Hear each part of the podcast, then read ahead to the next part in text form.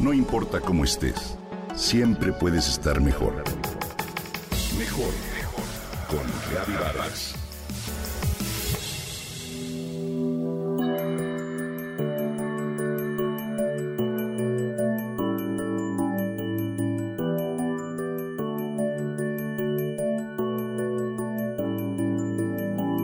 Mantener con la pareja una relación íntima, sana, puede ser de los deleites más apasionantes de la vida. Por el contrario, tener una intimidad fracturada se puede volver una pesadilla.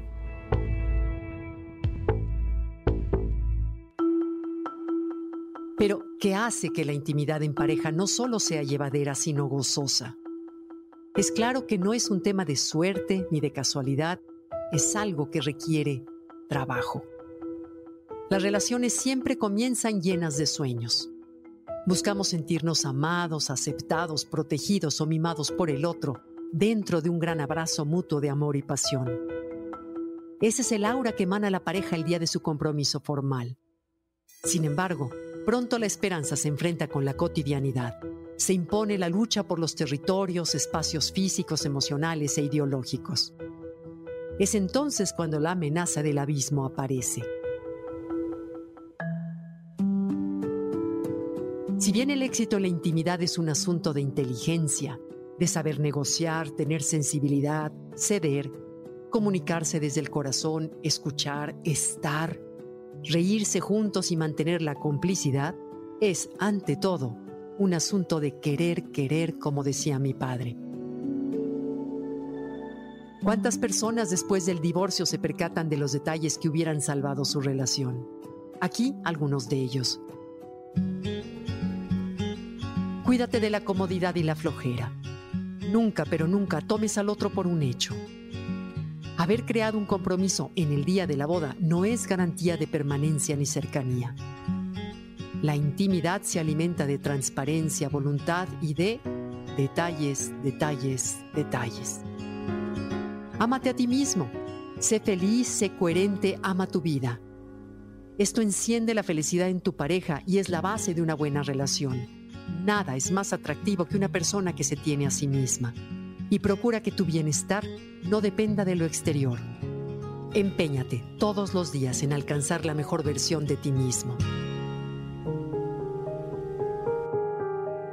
Recuerda que el otro es libre.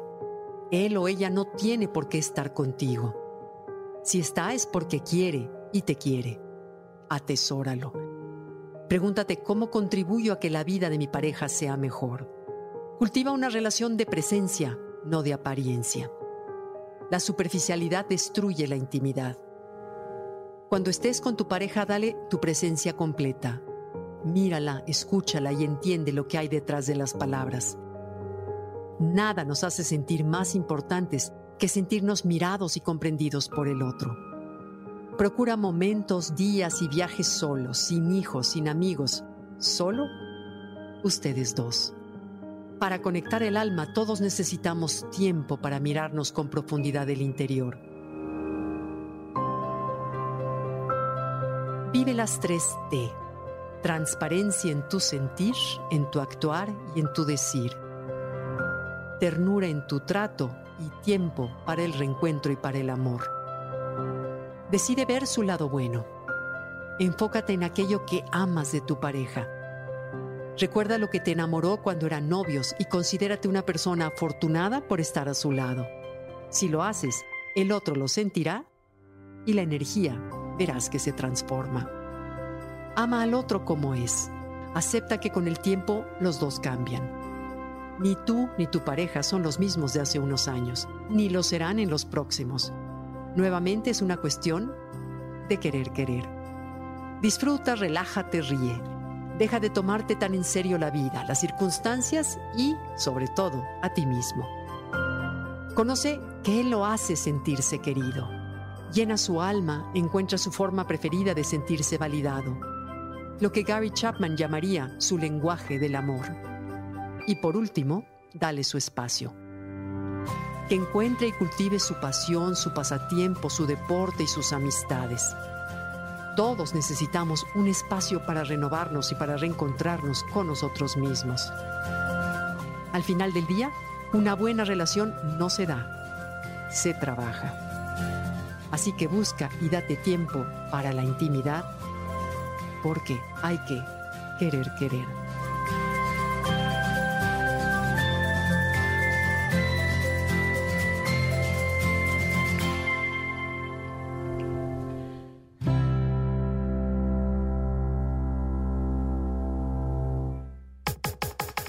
Comenta y comparte a través de Twitter. No importa cómo estés, siempre puedes estar mejor. Mejor, mejor, mejor. Con Gaby Vargas.